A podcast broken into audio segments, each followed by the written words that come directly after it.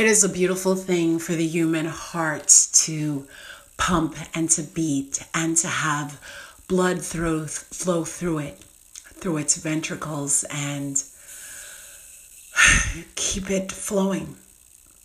And it is a beautiful thing to know that it is that heart, more than anything else in your entire body, that if it fails, if it is highly assaulted, that is when it is that you you go and you move into another state. And so our heart is often assaulted in many ways, and sometimes that way is emotional, and sometimes it's mental. And we would like to think that as above, so below. And because as above, so below, when someone fucks with your head, it hurts your heart. You become emotional.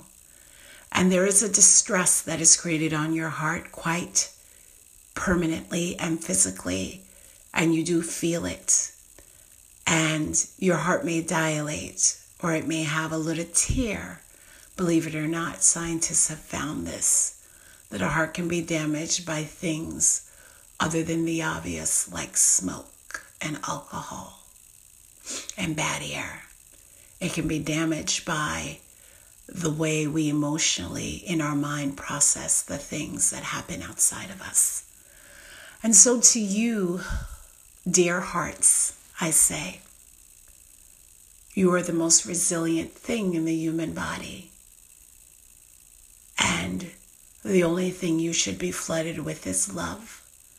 And the best way to do that is to take your mind over that matter that is your heart, quite literally and mentally and spiritually and process thoughts of love, process thoughts of peace. And with each beat, what it is that does not serve you, my dear, is what you need to let go of. I ask you to take your hand and place it over your heart. Do that now. And be very quiet.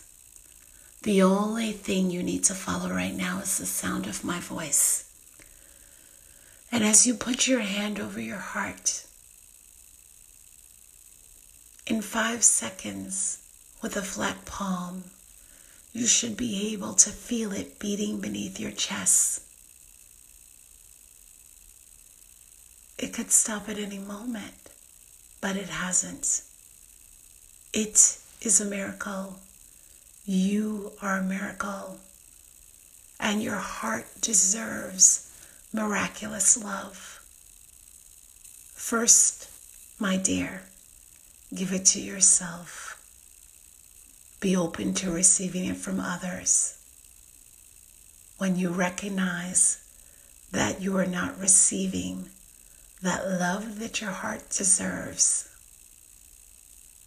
let it beat and release with each beat because you deserve to be here in a most miraculous, eloquent, vibrant, healthy hearted way.